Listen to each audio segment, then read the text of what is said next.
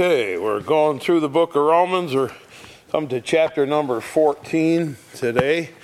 Uh, next week we'll finish up Romans, and then the week after that is uh, Thanksgiving week. And so the week after that on Tuesday night will be a uh, communion service. So Thanksgiving communion service the week after, two weeks from tonight. Next week we'll finish up the book of Romans and uh, at least the parts that we covered. We should finish through to the end of the book, I think. But tonight is chapter number 14. Chapter number 14 for our consideration here. And this chapter is very, very helpful in helping us to grasp uh, things as they should be. Uh, when we're we come to, to a church, we ask ourselves, well, how do we run a church? How do we keep our church peaceful?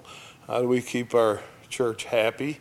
What do we do uh, so that our church isn't one of these ones that fights all the time? People say, I'm leaving, and we, we don't want that, all right? So we want to do it the correct way. And in this chapter, this really good information on how to do that. Now, I've spent times in my life uh, serving on boards in other churches, uh, serving as an elder, serving as a music director, serving as all kinds of things and I learned a lot about how not to do things. and I thought to myself, man, I'm glad I'm getting this education because uh, I really need to know if there's a way that things shouldn't be done. And I learned a lot uh, that was very useful. But uh, the way a church operates uh, has to be uh, thought through because somebody told me once, a good pastor that I knew told me once, he said, You know, when you look out across a congregation, you got people on all different levels.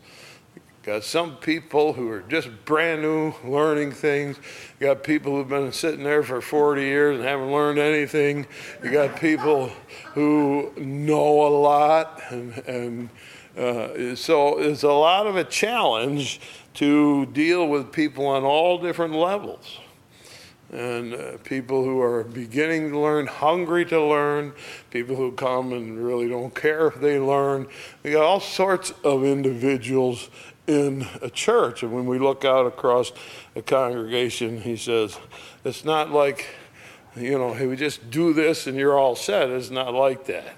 And so, uh, how do we deal with a church and how do we deal with things so that they don't uh, turn sour. And that's a very uh, necessary thing. I, like I said, I learned a lot along the way by watching things. And, and I was in some pretty tough churches where things went really bad and uh, really bad. And uh, just uh, crazy things happened. And it was very instructive because this chapter is very helpful in saying, how are we going to do this? How are we going to make things? What are we going to talk about? What's going to be our topics? What are the things we're going to not talk about?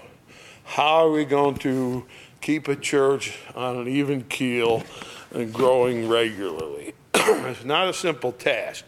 And so, uh, this chapter you see in chapter 14, verse 1 Him that is weak in the faith, receive ye. So he says there's going to be times when you come, people are going to come into church that just don't maybe know that much, or they may think they know and they really don't. And he says, and they are weak in the faith. And so that's what he's saying, what that pastor said to me once. You got all kinds of people, and you have to find a way uh, to deal with things. And so he says, uh, Him that's weak in the faith, you take people in. We want them to come so they can learn and grow, but not to doubtful disputations. Right? So he says, here's one of the problems, and he calls them doubtful uh, disputations. That's a good word, good way to put it, I guess. Uh, what he means is some people just want to argue about everything. They want to argue about everything. And he says some of these things are doubtful. That is, don't argue about those things. Make sure that you don't major on things that are minor. Make sure a dispute doesn't come up over something that who cares? You can't uh, worry about those things. And so here uh, he's going to talk about these things that in his day were a problem. And he's going to say, okay, this is what happens to us. We have not quite the same thing, but we still have doubtful disputations, things that aren't worth discussing. And so uh, it's very much a point of how do we deal with issues and what are the issues. And like I said, some of these issues are, you will see, are not our issues. All right? But how you deal with them is going to help us so that we know how to deal with the ones that are our issues. So he says, as your congregation comes together, and there are people who don't know, who haven't learned yet, or who have been taught, or by nature are argumentative. All right? Now, we just spent two chapters, chapter 12 and 13, talking about how to get along with everybody. That was the whole discussion last week. How do we get along? Uh, you present yourself a living sacrifice that's reasonable for you to do, but you got to be transformed in your mind. You got to learn to think differently, and it all had to do with relationships. And so now he's going to come to us and say, Here we go. You, you, I've told you, you got to learn to get along. You got to uh, be good neighbors, be good citizens, be good church workers. Do those things that we can do and help to keep things going. And now here's some of the things that you're going to run into. Verse 2 For one believeth that he may eat all things, another who is weak eateth herbs. Or he says, We got people who eat meat and uh, we got some people who are vegetarians. Vegetarians. And that was back in his time. That was one of his issues. And he says, uh, one says he can eat anything. Another one says, oh no, all we can eat is vegetables, green things. Can't eat meat. let him that eateth despise, let not him that eateth despise him that eateth not. Let not him that eateth not judge him that eateth, for God has received him. So he says the people in that time who said, I'm, I'm not going to eat meat, not on your life. Now, why did that come up? Well, uh, it's discussed quite a few places in the Bible, and uh, it's discussed in 1 Corinthians. And uh, just turn over to 1 Corinthians. Uh, and there's something that we call, it's easy to uh, remember this 6 8 10. 1 Corinthians is 6 8 10 principle. And you can get that in your mind easy, and that'll help you so that you get how the problem is and we'll look at this in Corinthians. The 6 8 10 principle, of course, starts in 1 Corinthians 6. Now, here's what happened. Um, if you were in Greece, if you were in Asia Minor, uh, anywhere like that, and you went to a market, and they went to their market every day, no refrigeration, so you go every day and buy food and, and you buy meat. If you go to a market in Greece, or in Rome uh, or even in Asia Minor, uh, they got all kinds of meat there steaks and anything you want, okay? And it'd be a big sign up. This was offered to Zeus, so you can eat it. It's been offered. We took the animal and sacrificed it, and we sacrificed it to Zeus or whoever, somebody. And, uh, and so now you can eat it. And so if you're living in Greece and Rome and Asia Minor, any of those places, that's what happens when you go to the market. So you expect when you go there, you're going to buy this meat that's already been offered to an idol. And that's normal. That's how it operated. This meat is, well, now these Christians come up through and they tell us, you got to believe in Jesus Christ and forget about that idol. That idol's nothing, no good. So don't worship that idol anymore. And you're going to worship Jesus Christ. And He's going to come, the Holy Spirit's going to come in your heart. You can't see Him. All right, but He's going to come into your life. And you're going to believe in Jesus. You're going to change. You're not going to worship idols anymore. So I go to the market. I don't worship Zeus anymore. So I don't think I can eat meat because the whole thing is all sacrificed to Zeus. And so there was people at that time saying, look, we can't even buy a piece of meat hasn't been sacrificed to Zeus or whoever. And uh, so I guess we're going to be vegetarians. Going to be vegetarian. We can't eat that meat. And Paul says back here in Romans, he says, uh, one believeth that he may eat all things, another who is weak eateth herbs. And so he says, the fellow who said, Well, I can't eat meat anymore, it's all been sacrificed to Zeus. I can't eat that anymore. I'm going to. He said he's a little bit weaker in his faith. He doesn't quite grasp what we're saying. And so, because of that, he eats vegetables. So, what do we do with those kind of people? We're going to look at the 6, 8, 10 principle, then we'll go back to Romans. But uh, 1 Corinthians chapter 6, and look at verse 12. All things are lawful unto me, but all things are not expedient. All things are lawful for me, but I will not be brought under the power of any. Meats for the belly, the belly for meats, and God shall destroy both it and them. All right, so he says, uh, here's the way I view the meat at the market. Paul says, I go down and I say, look at that steak. Give me that steak. That looks good. God made that cow grow, and there's a beautiful steak. I'm going to take it home and eat it. And somebody says, that was offered to Zeus. He goes, who's he? He don't even exist. There's no such person as Zeus.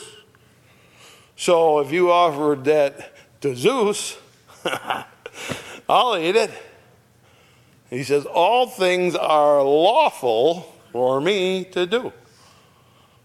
But, he says, not everything is expedient, or some things are fine. You can eat that meat offered to Zeus. Go ahead. Because Zeus is just a figment of somebody's imagination. He's not real. And so if they've offered a hunk of meat to Zeus, where is he? Is he going to strike me dead?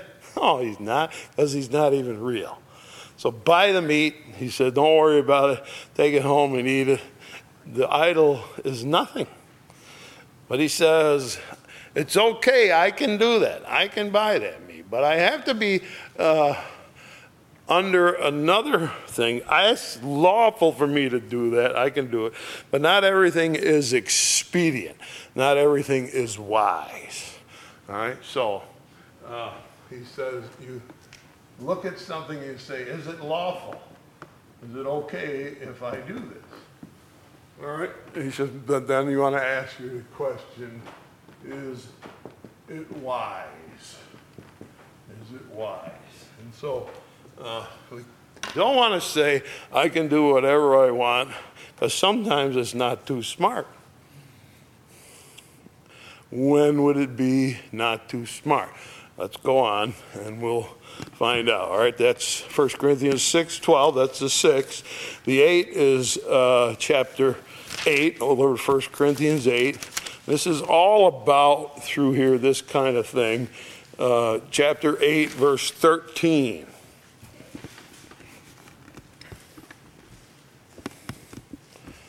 Uh, let's look at verse 9. Take heed lest by any means this liberty of yours become a stumbling block to them that are weak. So you're going to go to the market and buy that meat for Zeus, from Zeus. He says, fine, you can eat it. But he says, there might be somebody watching you.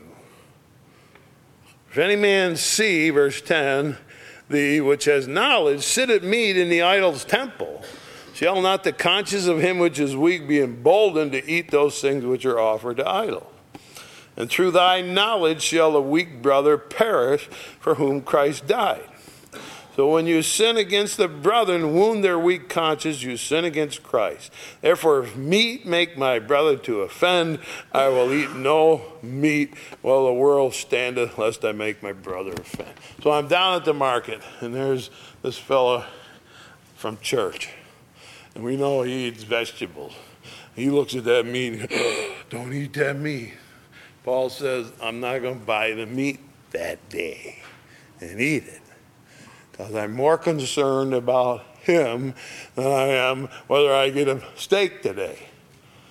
So he says, when that meat offered to idols, and that guy, he may say he believes in Christ, but he grew up, spent his whole life and the whole culture that he lived in said that meat is Zeus's meat.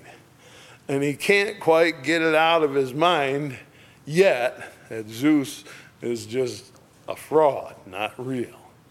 So he still thinks that Zeus's meat. Don't be eating that meat, boy. I don't know what you do. And so he says, if I offend, all right, I'm going to stop. So he says, does it offend? That's the 6 8 principle. Now we go over to 10, chapter 10, 1 Corinthians 10.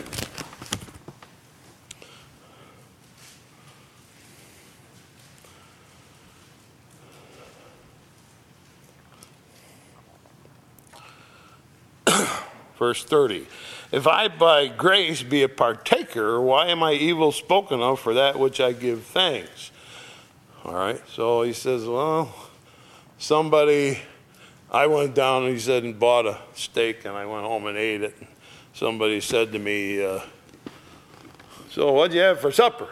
I had a steak. Where'd you get it? Down the market. naughty you, naughty you. He says, So here's what you do, verse 31 whether therefore you eat or drink or whatsoever you do, do all for the glory of God. So he says, uh, Does it give God glory? If I do this, all right, will people look at it and say, well, it's okay. You know, it's a good thing. So he says, your behavior with the meat thing at the counter, you have to ask, is it wise? Well, if your weak brother is standing next to you in the market buying celery, all right, and saying, looking at that meat, no, no, no, then you're buying celery too, because you don't want to offend. All right? You want to be wise. You don't want to offend. And we, in the end, we want our behavior, people to say, you know, that, that Paul, he's okay. Uh, he, does good. We want that, God, people to say that about us, too. All right, so we got this principle has to do with meat. Now we go back uh, to Romans, and it makes a little more sense. He said, look, if somebody comes along in your church and they won't eat meat, and, and then somebody else does. This is not something we're going to argue over. We're not going to bring it up and have a discussion about it. We're not going to say, you know, we don't eat meat in this church. we're going to say, if you want vegetables, you can have them. If You like meat, you eat meat. Right? We can both go, it's not going to be a topic that we're going to argue over. And when these things were coming along, these these people in Galatia and and uh, Greece and Rome, that's all they ever how they ever lived. Never knew anything different. And now the gospel comes along and they love it. They're all for it. Don't expect them to suddenly change. Now you may say to them, well, this is a smart thing. If you get your act together, you won't be uh, eating vegetables. You can eat them meat because you know Zeus is nothing. He said, No, we're not going to argue about it. If they're happy, and here's why, verse uh, 4 in Romans 14 Who art thou that judgest another man's servant? To his own master he standeth or falleth. Yea, he shall be holding up, for God is able to make him stand. All right? So, here's the thing that fellow that's eating the vegetables, he thinks he's serving God. Is he? Yeah, sure he is. Sure he is. How about the guys eating meat? Yeah, he's serving God too. And so that in serving God, there are allowed to be differences in the way we do things. And there are allowed to be people who have different opinions and different ideas about things. And we don't have to argue. And as a matter of fact, make sure you don't argue because in their mind, they're serving God in their own way. Let them do that. You know, of course, there's some restrictions to that, and we'll go on a little bit more and see that. Uh, but he says it's God who's serving.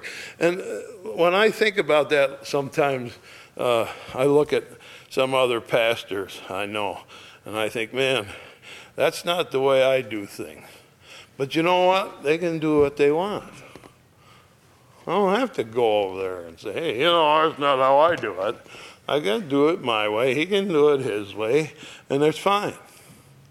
There's different ways and different ways that people serve God. And when I look sometimes at other churches, I think, well, you know, if I was there, I'd make a mess of it. They got their way and it's working for them. The church is full and they're reaching people. It's not the way we do it, but it doesn't have to be. All right, we don't have to do things just one way. And there are, of course, people who will judge somebody else for all kinds of stuff. So now he's going to go on to the next thing that happens the next argument in the church of his day. And this is one that uh, has come up in our day too. Verse 5 One man esteemeth one day above another, another esteemeth every day alike. Let every man be fully persuaded in his own mind. So, in those days, you were Jewish. You came, you grew up Jewish, and now you're a Jewish Christian. And so you start moving across. They're being pushed out of Jerusalem by persecution. Actually, uh, they starved them out. They made it so they couldn't work, and they blackballed them. And so the Christians had to leave Jerusalem, and they go up through Asia Minor, and the Bible records that they're, they're spreading out. These are people who grew up Jewish. So you say, when's the Sabbath? Saturday. Jewish Saturday Sabbath is Saturday. Right? So some of the Christians say, well, we worship on Sunday. Uh, Sunday is the day we worship. Okay? No, no, no, no. We worship Saturday. No, we don't. We worship Sunday. We worship Sunday because on Sunday, Jesus rose from the dead. So we are worshiping Sunday because that's the way we do it. And the Jewish fellows said, that's not the way we do it. So we're going to argue about Saturday or Sunday, Saturday or Sunday. And there are still to this very day people who argue about that very thing. I've seen them on TV. I always get kind of a kick out of them. They're going to stand up and tell you that, look, this is the Jewish Sabbath, Saturday. You should be having church on Saturday not Sunday. Who said you should have it on Sunday? It's always been Saturday. And this is one of them things Paul said, don't argue about it. Shut your mouth and let it be. If they want to worship Saturday, let them worship Saturday. He says, uh, somebody says, I like this day, I like Saturday. Next guy says, I like Sunday. So if somebody else comes along and says, well, I like Tuesday. he said, matter of fact, some people like every day. I do. I do. I like to worship God every day. Doesn't matter if it's Wednesday. I like Wednesday's a good day to worship. Thursday's a great day to worship. Every day is a day to worship. So we have this argument about what day we go to church. Now, I'm going to put a restriction on what I just said because we do have to think these things through sometime. Look at Exodus chapter 20.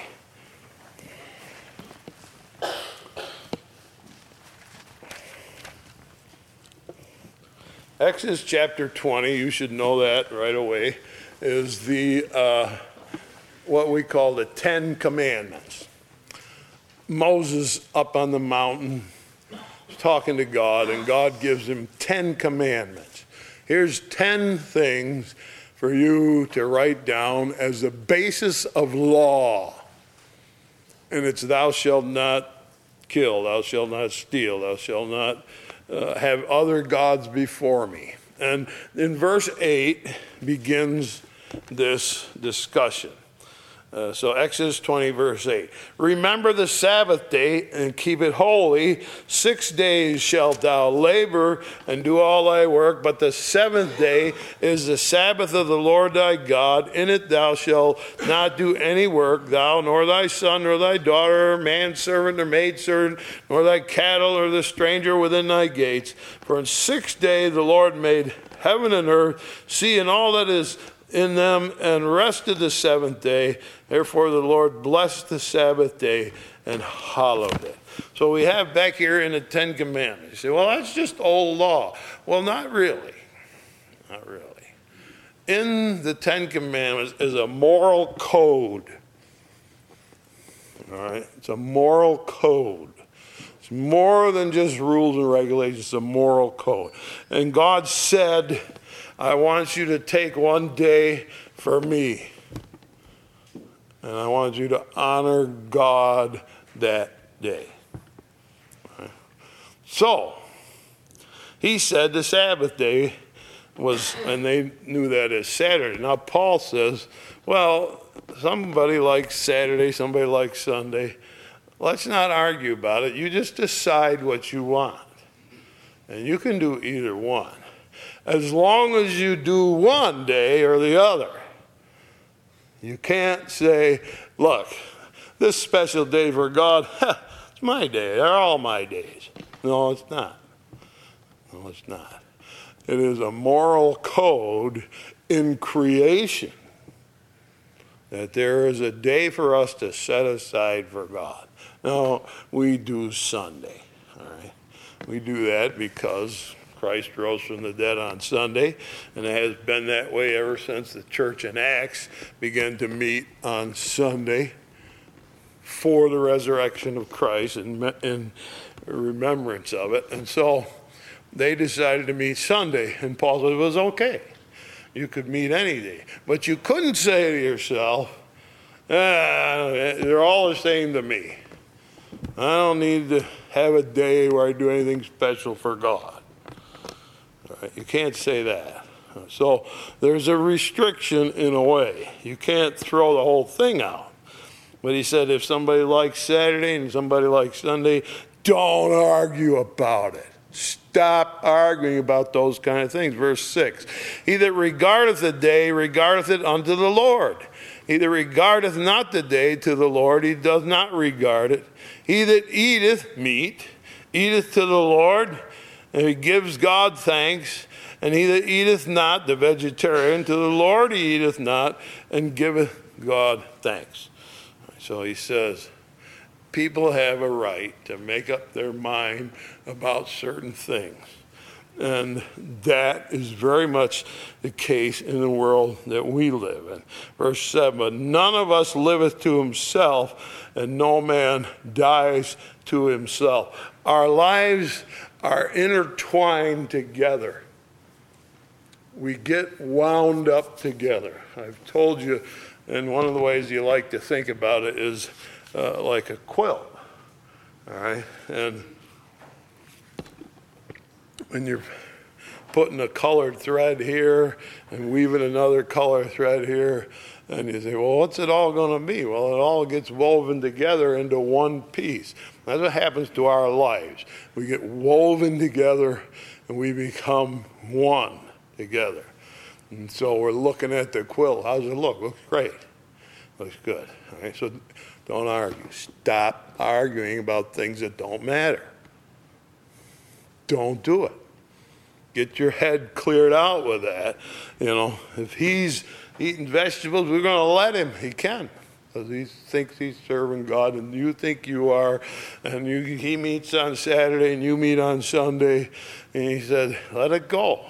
It is not worth it because we're intertwined together." And so, if you're always pulling apart, always arguing, always pulling apart, it doesn't work. You got to, you're, you're together, you're entwined together. And so we got to stop arguing over things that don't matter because we are tied together. We've got to lay some things down. Now, how does that go for us today? When I started this back in 1989, uh, there were some people here who came and helped. I remember one of them was very talented and he was putting in windows upstairs very talented carpenter. And, uh, and I said, Well, we're going to have a service soon. He said, Well, I won't be there. Oh, I said, Okay, you know. He said, Because you're not filled with the Spirit. I said, I'm not? He said, No. He said, You don't speak in tongues. I said, No, you're right. I, I, I would say that I don't speak in tongues. I can speak a little French if I need to. I know a few words in Norwegian, but I don't speak in tongues. You're right, I don't do that. And he said, Well, I can't come to a church like that. And I wanted to say, Well, how come you're helping us? but I didn't. I let it be because it's not something worth arguing over. See? Now, what about those people who do that? They think that they're doing something that God wants them to do. Leave them alone. Let them do it. As long as they don't tell me I got to do it. Right? Let them do it. I'm not going to go over there and say, What's the matter with you? Prove to me that you got uh, evidence in the Bible that you're supposed to do that. And they'll show you the book of Acts, chapter 2. They all spoke in different tongues, and they'll show you this and that. And we can argue back and forth, but why? Why? And so I had several people that were coming at us saying, Are you going to get it together or not? I said, I guess not. I guess I'm not. I'm not going to argue about it. So that's the kind of thing that we're talking about. These are different opinions that aren't worth discussing and arguing and doubtful disputation. All right. Uh, funny how these things will come along. Um, I remember uh, for a while. Uh, it was fashionable for Christians to attack Halloween. Oh man, they were on bandwagon attacking Halloween. Don't you know where that came from? It came from the Druids who were out in the uh, country somewhere and they were worshiping Satan and they were practicing witchcraft. And I've said, well, when I have the kids come for the costume carnival, we don't cut a dog's head off and worship Satan. It's one of the ways they do it. You know, and we don't have uh, that pentagram and we dance around the pentagram. We, we don't do any of that stuff. If that's what the Druids did, we don't do that. We, we play ring toss Okay? And, and uh, we do a little bowling in the back and throw, dunk for apples and things like that. That's what we do. We don't do that. And I remember one lady said, This is the only church I know where they celebrate Halloween. I said, Well, we don't really celebrate Halloween, but we have a little fun on that day. And uh, so, uh, I mean, I had one guy, he went crazy, you know, and, and I didn't care what he thought. And uh, he was doing something that was really bad, and I said, Are you going to keep doing that? And he looked at me and said, I'm not going to change what I think about Halloween. I didn't ask you to. It's not something we're going to argue over. All right? So the, the things that come along, some people want to argue. We're not going to argue. We're not going to argue. The vaccine. Should we argue over? No, we're not going to argue over the vaccine. We're not going to argue. You want to take it. You don't want it, don't. It's up to you. All right? We're not going to argue it. It's not going to become a doubtful disputation. It's not the kind of thing that we need to do. So, what he's telling us is as issues come in, and for him it was meat at the marketplace. And for him it was the Jews, new Christians coming along to do, uh, you know, Sabbath, Saturday Sabbath. That was the thing he was dealing with. And he said, I am not going to argue over these things. We're just not going to do it. The same way with us. We're not going to argue over Halloween. We're not going to argue over speaking in tongues. And we're not going to argue about the King James Version. King James Version is just exactly one of those issues. And people have gone crazy. I had some guy came here, and uh, I use the King James Version. Came here to a service. I preached out of the King James Version. And uh, service was over. Everybody left, and he stayed here. He said, I got to talk to you about the King James Version. I'm thinking, I just preached out of the King James But go ahead, go ahead. And before he was done, he was screaming at the top of his voice, You can't say this about that version and that. I didn't say anything. I preached out of the King James. But he screamed and yelled and hollered, and I said, Oh, okay, nice. See you next week, maybe? Maybe not. Okay. I hope not. I hope not. All right. I mean, it's the kind of arguing that gets you nowhere. It's a waste of time. And that's the kind of thing people have. And all when I grew up, that was a big deal. You know, when they said we're going to make a, a new translation, this is the authorized one. Authorized by who? Did God come down and say, by the way, I authorize this version? No, he didn't. Because if he did, it'd be the only English people would have an authorized Bible. use the gray matter, you know. I mean, so those are the kind of issues that we are not going to argue or we are not going to even really discuss. In this passage, he's discussing it. He says you're going to deal with people who are going to come in with issues of the day. And for them, one of the biggest ones was meat at the market offered to idols. All right, so let's take it up now. Verse 8 For whether we live, we live to the Lord. Whether we die, we die to the Lord. Whether we live, therefore, or die, we are the Lord's. And to this end, Christ both died, rose, and revived, that he might be Lord both of the dead and the living. and so he says, God's power is extended over everybody, even dead people. Right? People that we have lost from our church, their names are on that wall there. People we've lost, they're still under God's power because He's God over people in heaven, He's God over everybody.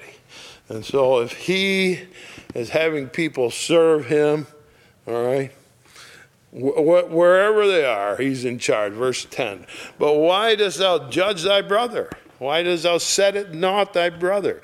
For we shall all stand before the judgment seat of Christ. There you go. He said, Here's the real point of all of this. He said, You're going to give an answer for how you lived your life. You're going to have to stand before God and say, Here's what I chose. Right? And you're going to have to answer for what you chose.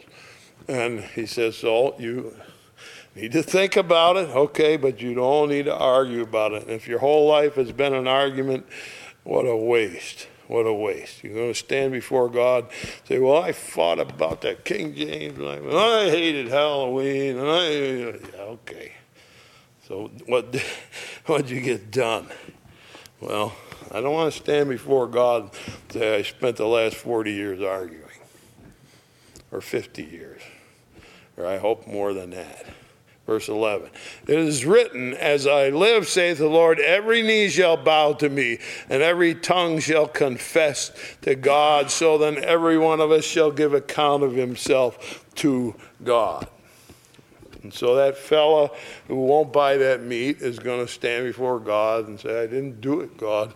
I felt wrong about it, and it's going to be all right. It's his to say. Verse 13 Let us not therefore judge one another anymore.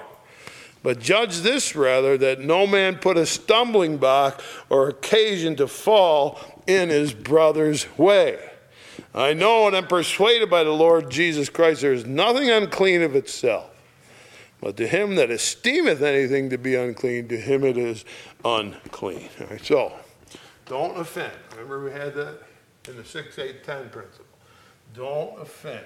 He says, well, let's not offend people and argue with things like that. And he says, um, by the way, here's the way it really works there's nothing that's unclean unless it is in your mind. So you can buy that meat and you can eat it, and it is not unclean. Right? You can do that. You're not, it's not unclean, he says. Everything is clean. It depends on your mind. So, what's in your mind? What's in your mind? So, we are free to do anything. We want to ask ourselves, well, am I free to drink alcohol? I'd ask you, is it wise? Is it wise? is it wise? For some people, it's certainly not wise. All right? you say, well, am I free? Yeah. Is it wise? It'd be the next question. Does it offend? All right? So he says, nothing is evil in itself. The evil comes from us. We're the ones that view things as evil. Verse 15 If thy brother be grieved with thy meat, now walkest thou not charitably. Destroy him not with thy meat, for whom Christ died. All right? And so if he can't deal with it, then don't eat it. We're not going to cause an issue. Let not your good be evil spoken of and here's the real point for the kingdom of God is not meat and drink, but righteousness, peace, and joy in the Holy Ghost. Now, you want to know what we're going to talk about. We're not going to argue over meats, and we're not going to argue over tongues, and we're not going to argue over Halloween, not going to argue over vaccines. What well, he says the kingdom of God is righteousness, peace, and joy in the Holy Ghost. There we go. We're going to do what's right in our thinking and our conscience and what God says. And we're going to focus on peace. We're going to get along together and be peaceful together. And we're going to have joy in the Holy Ghost. We're going to have a good time. That's what's worth talking about. That's where we want to spend our energy. That's where we want to focus our mind and our thinking on those. Th- if you do that, he says, you're going to be much better off. Verse 18, for he that in these things serveth Christ is acceptable to God and approved of men. How do you win somebody's approval? You get your head on straight. You don't argue, all right? You do what's right, and you have evidence in your life that, that we're having a good time. We're enjoying serving God. And that's God says, That's good. That's the way I want it. 19. Let us therefore follow after the things which make for peace, and things therewith one may edify another. All right, that's where we want to focus our energies and our attentions, not on these little things that don't matter. Right? And, I, and, I, and I say that, and I want to say something. You can be careful with some things. Somebody will come along and say, okay, if you say it's not worth arguing about, not worth discussing, we'll put abortion in that category. No, we won't. It's clearly wrong. Clearly wrong to take a life of a child. So we can't say, well, I'm free to think what I want, you're free to think. what You're not free to embrace something that's wrong, it's evil. All right? The meat thing eh, doesn't really matter. You can't say, well, you have your opinion about abortion. I got, no, no, you can't do that. So some things don't go in that category. Some things are clearly wrong, and we can't change that and say, it's okay, you think what you want. Right? That's not right. So uh, we have to remember that. Verse 20. For meat, destroy not the work of God. He said, Here's the people all getting together. All things indeed are pure, but it is evil for that man who eateth with offense. So if this guy's conscience tells him, I can't eat that meat, let it be. Let him go. Don't destroy God's work or we get so nasty and pushy and judgmental with him that he says, Well, I don't want to be around these people anymore. No. It is good, verse 21, neither to eat flesh or to drink wine, nor to do anything whereby thy brother stumbleth or is offended or is made weak. All right, and there's things that are something that we need to think about. Is there somebody who's made weak, offended by what we do? And he mentions they're drinking wine, all right? And I've seen uh, parents partake and children follow in their steps. And that's a tragedy. That's a tragedy. Because in one, there may be not the possibility of addiction, but it might be in your child. Something to think about. Will it offend? Will it offend? 22. Hast thou faith? Have it to thyself before God. Right? Be right between you and God. Believe in God you and him, is it all right between you? Happy is he that condemneth not himself in the thing which he alloweth. If you have a conscience issue with something, then stick with it. Keep your conscience clear. 23 He that doubteth is damned if he eat, because he eateth not of faith.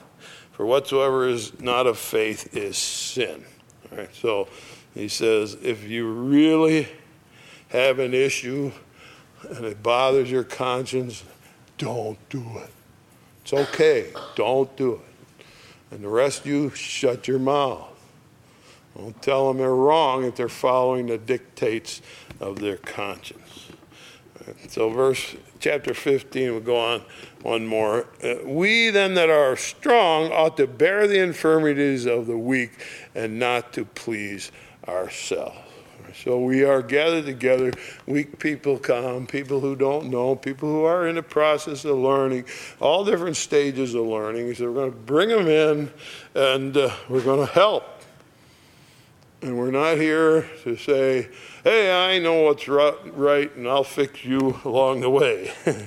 no, we're not here to do that. We're here to please ourselves, here to support people and make that right. So, it's a pretty instructive passage about how a church should operate. What they need to avoid is, is that kind of arguing that creates that. It's very instructive, and it would have helped a lot of churches that I've seen over the years if they had done that. I remember uh, one church that I was part of. These people had worked for, I think, 20 years, and they if they learned a little chorus, they typed it up and put it in a little book. And they got, so that was a pretty probably a hundred songs in that book. Little choruses that they learned along the way, songs that they sang, and they took them years, and they, and then somebody had it printed out, and they had these little books the songs we love. Somebody came along and said, "You know that's illegal." What's illegal? You can't copy music; just write it down. You got to get. Uh, a copyright to do that. And I'm thinking, really? Well, you know what? They went through the pews and took all them and threw them out, tossed them in the garbage. And my brother in law is a lawyer. And so I called him and I said, you know, here's what happened. So they collected these songs for years and just copied them down, put them in a book and somebody came along and said it was illegal copyright. He says, copyright has nothing to do with that. He said the real legal issue would be if you were going to sell it to make money. All you did was collect it in a little book so you could sing them. That was the intention of why the songs were written in the beginning. He said, You broke no law. As a matter of fact, if you went to court, somebody took you to court on that, you'd win. You have the right to do that before I could get back with that information, they threw out the 20 years worth of work in the garbage and burned. Because we're going to argue no matter what. We're going to argue. All right, stop, stop. We don't need to argue. So, a very helpful passage. It teaches us to be tolerant. Some things we have to stick to. Can't change some things, but teach us to be tolerant of the way other people serve God and let them do it in the way that suits them. And uh, as long as we're all in the same, going the same direction, we can be different. We can be different. All right? It's a good passage for churches to learn. Thank you.